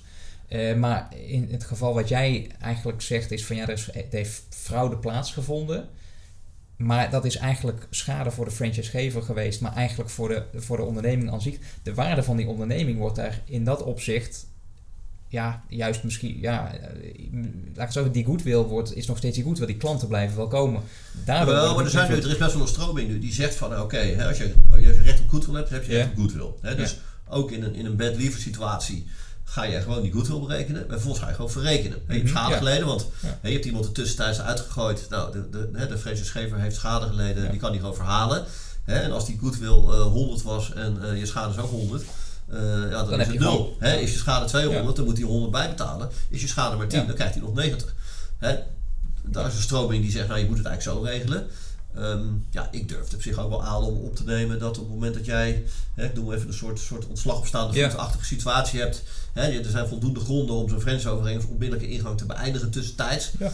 Ehm, ja, dan kan je best zeggen, vind ik, dat jij niet nog eens een keer goed wil gaan betalen. Nee. Hè, dus dan spreek je op voorhand af met die franchise-nemer in het contract. Hè, dat hij op het moment dat hij daar ehm, ja, tekortschiet, Ja. en die tekortschiet, eh, hè, dat tekortschiet is dermate ernstig dat het een grondslag is om er eh, tussentijds hem eruit te gooien. Ja, dat hij daarmee ook zijn goodwill verspeelt. En dan denk ik, ja, als je dat, als je dat van tevoren goed communiceert en je spreekt dat af en je neemt dat zo op in het contract, dan, dan, dan ben ik wel geneigd om te zeggen dat het stand houdt. Ik, ik denk het ook, want de wet franchise die zegt natuurlijk alleen maar van dat je moet zeggen hoe je het precies gaat doen, hoe je het precies regelt. En als Ja. je dus goed in je, eh, in je contract opneemt, dan denk ik inderdaad dat je met die benadering helemaal die jij nu noemt, dat je daar ook eh, mee wegkomt. Maar uiteindelijk gaat het er natuurlijk om dat als er gewoon een, een onderneming van de franchise-nemer naar de franchisegever gaat met een bepaalde waarde, is dat die waarde ook kan worden gecapitaliseerd door de franchise-nemer. En als daar misschien nog iets kan worden verrekend of zo. eh, en nogmaals, het is ook een heel verschil nogmaals als een franchise-nemer iets heeft gedaan wat niet echt invloed heeft op de, op de, op de, op de waarde van de onderneming zelf. Dan bijvoorbeeld een franchise-nemer die de, die de kantjes er vanaf loopt, die een vieze winkel heeft en dit en dat. Ja, maar goed, dat heeft natuurlijk direct ook consequenties voor de, voor de waarde van de onderneming. Maar, maar neig jij ernaar dan, zou jij dan in het contract opnemen, zeg maar, dat, eh, hè, zeg maar even de bad lever situatie, dat dan de goodwill nul is. En ga je dan ehm, op het moment dat zo'n situatie zich voordoet als gever kijken van oké, weet ik veel, hoe ernstig was het tekortkoming? Misschien ga ik toch iets betalen? Of, Nee, ik, ik, zou, ik zou die, die, die eerst, eerdere route die jij zeg maar, benoemde, zeg maar, daar ben ik, dat, dat vind ik wel reëler. Dat je zegt van nou goed, we gaan gewoon kijken. Het, het, ligt er natuurlijk ook aan wat precies de bepaling is in je franchise-overeenkomst ten aanzien van de berekening. Als je een hele concrete berekening hebt, dan, ja, dan is het gewoon een kwartje erin gooien en dan pop, en dan komt er iets uit. Je kan ook natuurlijk de bepaling hebben dat je een deskundige inschakelt. En dan ben je natuurlijk eerst even afhankelijk van wat die deskundige vaststelt. En die kan misschien dan al op het moment dat je een hele specifieke situatie hebt, bijvoorbeeld van uh, slecht ondernemerschap of, of wat dan ook, die kan dat misschien al meenemen in zijn beoordeling. Dus dan komt er al iets, al, al iets gekleurd uit, zal ik zeggen, wat rekening houdt met die situatie. Maar even uitgaande van de situatie dat je dan gewoon een rekenformule hebt. Nou, rekenformule, dat hebben we zoveel keer de, de, de, omzet of wat dan ook. En dan komt iets uit. Alleen je stelt vast dat die franchise-nemer gewoon niet uh, aan zijn verplichtingen heeft voldaan dan is dat een wanprestatie. Ja, bij wanprestatie, verzuim, schadevergoeding zou ik zeggen, ja, er moet een geldbedrag betaald worden door de franchisegever. Maar ja, er moet ook een schadevergoeding betaald worden door de franchise-nemer. En dan zou ik wel durven te betogen bij een rechter van ja, dat moet met elkaar verrekend worden. Um, en, en nogmaals, dat, dat, volgens mij los je dat ook op door in de franchise-overeenkomst op te nemen dat de franchisegever het, uh, die betaling doet van die goodwill, maar wel gerechtigd is om het te verrekenen met eventuele vorderingen van de franchise. Maar goed, dit is dus wel precies wat er gaat gebeuren. Hè? Dus ja. we gaan straks bij dezelfde rechters, hè, die, gaan, die gaan contracten voorgeschoteld krijgen, hè, waarin dit soort bepalingen staan. Hè, waarbij je een, een verrekeningsscenario uh, krijgt. Hè, dus wel recht op goodwill uh, en vervolgens wordt de schade daarvan afgetrokken. En je krijgt de franchise-contracten waar gewoon in staat van ja, op het moment dat jij de boel dermate frustreert dat je eruit gegooid wordt, ja dan doe je daarmee ook, uh, net als de werknemer die op ja. staande voet ontslagen wordt, ja, dan moet je ook verder niet, uh, niet meer roepen dat je nog geld krijgt. Ja, en, en ik, nogmaals, ik, laat ik het zo zeggen, als inderdaad dan blijkt dat die bepaling er gewoon duidelijk in staat en er is voldaan aan die criteria, dus dat er sprake is van een bad lever, dat je dus geen recht hebt op goodwill dan zou je op basis van de wet franchise zou je als franchisegever ook nog gelijk kunnen krijgen. Want je hebt op voorhand gewoon heel duidelijk aangegeven van dit zijn, dit zijn de kaders, zo gaan we het regelen. Um, en, en er staat in de wet franchise niet wat je moet regelen, alleen maar dat je iets moet regelen. Dus ja. Ja, alleen jij snijdt net wel iets aan en dan, dan vaak echt af hoe je. Hoe je want ik, ik kan ze namelijk niet bedenken. Hè, de, de, de, bedenken de formules waarbij jij gewoon uh, een, een hele simpele rekensom opneemt. Mm Hè, van, uh, over die goodwill. En dat is mhm. gewoon bijna niet te doen. Hè, want in eerste instantie zaten wij ook wel een beetje op dat spoor. Hè, en we hebben het een beetje opengelaten. En we zijn volgens met, met de vrezenschevers zeg maar, in, in, in conclave gegaan van... oké, hoe zouden wij nou een, een berekening zeg maar, van, van de goodwill... Hè, waarbij allerlei verschillende scenario's daar... De, nou, het is ook wel, ik moet ook wel zeggen, het, het, simpele rekenformule is misschien iets te kort door de bocht. Het is wel een rekenformule ongeveer van een halve pagina tot een pagina tekst.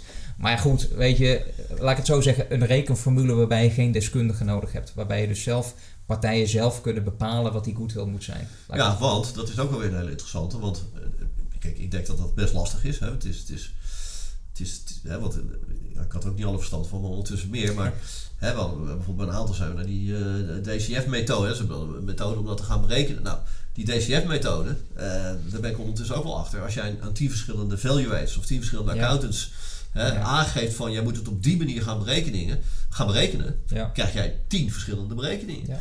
En dan kan bij de ene die kan op, eh, op 10 uitkomen. Met dezelfde berekening kan een ander op 150 uitkomen. Dus dat is heel erg lastig. En wat je dan ziet, wat je bij heel veel contracten nu ziet, is dat ze een deskundige opnemen. Maar waar, wat mij betreft gewoon volstrekt niet nagedacht wordt over het, over het feit van ja, een deskundige. Nou, de deskundige moet natuurlijk wel ook bepaalde uh, uh, richtlijnen krijgen. Want als je natuurlijk, wat jij terecht op, uh, opmerkt Herman, op het moment dat je een deskundige zegt van nou deskundige ga het maar even beoordelen, dan kan je er elf inschakelen en dan heb je twintig verschillende uitkomsten bij wijze van spreken. Dus je zal ook zelfs als je een deskundige, als je het echt goed wil doen denk ik en je wil een deskundige inschakelen, moet je eigenlijk ook al een beetje de richtlijnen aangeven eh, de kantlijnen waarbinnen die deskundige moet gaan handelen om te voorkomen dat hij inderdaad helemaal zelf alles gaat invullen. En ja, dan geef je toch weer uit handen, zowel als franchisegever natuurlijk, maar ook als, als franchise-nemer. Jawel, maar waar ik, waar ik al mijn, mijn eerste hele, hele grote hobbel die was al de, de, kosten van die deskundige. Ja. want iedereen vergeet eventjes van nou, 20, eh, 25.000 euro ben jij zo kwijt. En dan heb jij, dan heb jij nog geen eh, topadviseur te pakken. Ehm, jij, jij, jij wordt zo geconfronteerd met tienduizenden euro's aan kosten om zo'n berekening te laten doorvoeren. Vervolgens krijg je een berekening Ja. waarbij van tevoren niemand weet wat eruit gaat rollen. Dus jij wil als gever, hè, want je kan al zeggen van eh, de deskundige gaat het berekenen, maar ben jij dan verplicht om het te kopen voor dat bedrag? Hè, want als jij denkt dat het op 10 uitkomt en het komt op 150 uit, eh, Ja. je zit eerst wel even met wie gaat die 20, 10, 20, 25, 30.000 euro voor die deskundige betalen. eh, betalen. Vervolgens heeft die deskundige die komt met een bedrag. Eh, en dan ben je ook nog eens eh, verplicht om het voor dat bedrag te gaan kopen. Nou ja, en daarom is het ook wel goed, denk ik, dat, dat je als franchisegever ook altijd een soort van. Kijk, het, het, het geldt natuurlijk alleen maar op het moment dat je eh, die, die onderneming gaat kopen, natuurlijk. Maar het is wel altijd goed dat je in dat soort gevallen ook nog een soort van back-out eh, me- eh, methodiek hebt. Zeg maar. Dat je inderdaad, als je geconfronteerd wordt met een uitspraak van een, van een deskundige, of in ieder geval een uitslag van een deskundige, waarvan je als franchisegever zegt van ja, maar dat, op die manier, als wij dat doen, dan kunnen wij het gewoon niet rendabel krijgen. Dat je nog wel kan zeggen van ja, maar onder die voorwaarden zijn wij niet eh, bereid om die, eh, om, die, om die onderneming te kopen. Dat je dus niet maar- verplicht kan en worden. dan? Want dan, Ja. is, dan is dus jouw hele regeling. eh, Nee, dan is je hele regeling op, op zich, je volgt nog de regeling. Alleen aan het einde van de rit zeg je dus tegen de eh, eh, franchise-nemer van ja goed, eh, luister, ik heb, we hebben het gezien en dit komt er gewoon uit. Alleen ja, onder deze, dit is ons gewoon te. Dus ja, je kan je enerzijds zeggen van ja, dat geeft geen zekerheid aan die franchise-nemer. Anderzijds denk ik ook dat je ja, dat een franchisegever op een gegeven moment ook toch niet gedwongen kan worden om een, om een, om een onderneming te kopen tegen een prijs waarvan hij zegt van Nee, ja, oké, maar je, zit, je hebt te maken met een, eh, met een franchise-overeenkomst die, die beëindigd is, Mhm. of beëindigd wordt. Hè, dus die, die, die, die, die, die, die loopt af. Hè. De, de franchisegever geeft aan dat hij in beginsel van zijn voorkeursrecht zou gebruik wil maken. Hè. Die wil hè, de onderneming kopen, maar je komt bij zo'n zo'n deskundige terecht zeg maar, om dan die waarde vast te laten bepalen. Nou, je gaat steeds dichter naar die einddatum toe. Er rolt een bedrag uit waarvan die gever zegt van ja, hè, voor dat bedrag laat maar zitten. En dan, dan, dan zit nog steeds de, de, de, de ondernemer zit, zit dus met zijn... Ja, die mag het dan aan iemand anders verkopen. Eh, Terwijl, terwijl het al Nou ondertussen ja, als, al... als de franchisegever natuurlijk zegt ik koop niet, dan, dan kan je natuurlijk moeizaam zeggen als franchisegever je mag het ook niet aan een ander nee, verkopen. dat snap ik. Dus dan moet je een andere, kijk, eh, als er dan iemand anders vindt die dat bedrag wel wil neerleggen, dan die wat eruit komt, waarbij je dan als franchisegever ook weer denk ik in een lastige positie komt. Dat als jij zelf vaststelt van ja, als wij het voor die prijs kopen, dan kunnen we het eigenlijk niet meer rendabel exploiteren. En dan komt iemand anders die zegt van ik wil het wel. Ja, moet je natuurlijk ook wel gaan kijken, kan die het dan wel rendabel exploiteren? Of krijg ik dan straks het verwijt van die nieuwe franchise-nemer die zegt van ja, je hebt mij laten franchisen. Terwijl je zelf al eigenlijk wist dat ik tegen die koopprijs het eigenlijk niet rond zou krijgen. Maar goed, dat is dan weer een andere, een, een, een andere discussie. Ehm, Ja, maar mijn punt is wel dat je als je, als je naar, de, naar die bepalingen gaat kijken, dat er, dat er de, de bepalingen die ik voorbij zie komen hè, over die overdracht en over dat voorkeursrecht, dat er best vaak gewoon niet gewoon, gewoon praktisch, hè, dan heb ik het niet over of je nou wel of niet deskundig benoemt, maar dat er gewoon praktisch gewoon niet goed over nagedacht is hoe je nou die bepaling vormgeeft. Ja. Hè, want er staat ook heel vaak hè, dat jij eh, dat voorkeursrecht, hè, dus je moet je gaat als franchise-nemer op zoek naar een overnamekandidaat. Nou, Mhm. eh, die heb je op een gegeven moment. Dan, ben je verplicht om het bedrag wat je overnamekandidaat wil betalen, om dat kenbaar te maken bij de franchisegever. En dan mag de franchisegever zeggen of hij het voor dat bedrag koopt. Ja. Het klinkt als een hele leuke regeling. Maar in de praktijk denk je, joh, dat werkt toch helemaal niet? Want jij moet op het scherp van de stenen gaan. on- Wil jij een maximale prijs kunnen krijgen? Ga jij onderhandelen? Dat is een onderhandelingsproces waar je uiteindelijk, dat is pas boem, je, je komt eruit of je komt er niet uit. Mhm. Dus jij vervolgens moet gaan zeggen, nou ja, bedankt voor deze onderhandelingen. Die, Ik die potentiële kandidaat, die heeft daar enorme kosten Ja. gemaakt om uiteindelijk eh, een due diligence, weet ik wat hij allemaal gedaan heeft, om, om uiteindelijk met jou de koopsom overeen te komen. Zeg je, oh ja, by the way, ik ga het nu even voor dit bedrag aan mijn eh, gever aanbieden. Ja, En de gever zegt van, oh ja, nee, voor dat bedrag wil ik het wel hebben. En dan? ja. Hè, dus dat vind ik ook al zo'n bepaling waarvan wat je in heel veel franchise-overeenkomsten gewoon terug ziet komen. En dan in de praktijk denk je, dat, dat werkt toch ook gewoon niet. Hè, dat werkt toch niet dat jij als franchise-nemer gehouden bent om eerst te gaan onderhandelen en vervolgens heb je hem eigenlijk verkocht onder het voorbehoud dat je nog even terug moet naar, jou, naar, jou, naar jouw gever. Nou ja, naar je achterbanden bij wijze van spreken om daar even wat meer eh, over te krijgen. Hey, Herman, even wat anders. Hè? Over, die, ehm, over nog even over die precontractuele informatieverplichting. Ehm, eh, lid 1, hè? lid 1 daarvan, en ik zal hem even eh, citeren ook voor de luisteraar. De beoogd franchise-nemer verstrekt aan de franchisegever tijdige informatie over zijn financiële positie, voor zover deze redelijkerwijs van belang is voor het sluiten van de franchise-overeenkomst. Hè, dus, dus er zijn niet De alleen nemer. Ja, de nemer. Dus het is niet alleen, het is niet alleen dus verplichtingen van de franchisegever, maar er staat dus in één punt staat er ook nog de beoogde franchise-nemer verstrekt aan de franchisegever tijdige informatie over zijn financiële, financiële positie. het, het, valt een beetje echt uit de toon als je de rest van de wet franchise kijkt. Ik zag het een beetje als een soort van zoethoudertje zo van, nu geven we ook wat aan de franchisegevers. Maar ik, ik, het, ja, laat ik het zo zeggen, hoe vaak, ik, ik, ik, laat ik, ik, hoor het in ieder geval niet vaak dat, dat een, een franchisegever bij mij klaagt van ja, we hebben echt uh, die financiële positie, die informatie, dat, ja, dat, hadden we, dat hebben we echt gewoon dat hebben we niet op orde. Nee, dat hebben we echt niet, uh, dat, dat zijn, daar gaan we nu echt helemaal nat op of zo. Dus hoe, hoe, ja, ik, het, komt mij zo over als ja, het nut van die bepaling. Is het nou een zoethoudertje of komt het wel vaker voor? Hebben, hebben franchisegevers hier zich echt eh, druk over gemaakt? Of, of is het meer zoiets van, nou, jullie krijgen ook nog wat gezien de wet franchise? Ik, hoe, hoe, Nou, ik denk het eerlijk gezegd wel. Want ik vind sowieso van zo'n bepaling hoor. Dan, dan, dan, dan, dan geeft die nemer die, geeft die informatie, maar dan. Hè, die geeft, wat geeft hij dan op? Geeft hij, geeft hij op wat hij, wat hij exact bezit? Of, of wat hij liquide heeft? Of, of ja, zijn financiële positie inderdaad, voor zover deze redelijkerwijs van belang is. Dus ook lekker, lekker breed geformuleerd, daar kan je ook alle kanten mee op. Nee, maar goed, dit zie je natuurlijk heel vaak terugkomen. Dan, uh, hè, dat, dat, dat, dat, dat is bij een, hele hoop formules wel best wel gebruikelijk, zeg maar, dat jij hè, uitvraagt zeg maar, bij zo'n bij zo'n franchise-nemer wat dan zijn financiële positie is. Ja, die franchise-nemer die vult daar van alles in. Ik heb daar gewoon voorbeelden gezien. Die vult in dat hij 234 euro uh, op zijn bankrekening heeft staan. Ja, dat wordt voor kennisgeving aangenomen. Oké, hij heeft een positief saldo. Ja. 234 euro. Ja, wat is daarvoor? Wat, wat mag je daar als gever uit afleiden? Uh, die 234 euro, daar gaat hij geen, geen tegenvallers mee opvangen. Nee. dus wat, ga je, wat, ga je, wat verlang jij als, als, als gever van, van, van de ondernemer dat hij bijvoorbeeld een buffer heeft? Ja, nee, maar uh, het punt wat ik dan, wat, wat ik probeer te, wat, wat, wat ik wil aanstippen is van. Volgens mij is het helemaal geen probleem in de praktijk. Ik heb in ieder geval nog nooit gehoord van een franchisegever die zegt van ja, ik heb die informatie niet gekregen, maar ik ben toch gaan contracteren. En nu, ja, ik bedoel, als een financiële positie niet bekend is of bepaalde financiële informatie niet wordt verstrekt, dan zegt volgens mij die franchisegever, nou joh, dat vind ik allemaal veel te riskant. Dat, dan doen we toch lekker niet. En voor jou, voor jou tien anderen, om het eventjes plat te zeggen. Dus die, die, die, die bepaling, dat, dat, die specifieke bepaling, die, die sprong wat mij betreft heel erg in het, in het oog.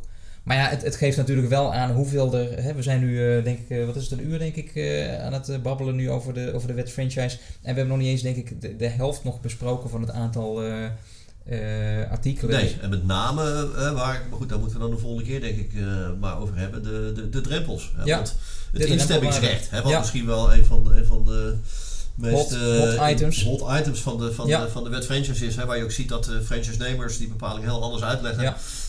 Hè, dan, dan, dan, dan die denk ik bedoeld is, hè, ook door de, door de wetgever.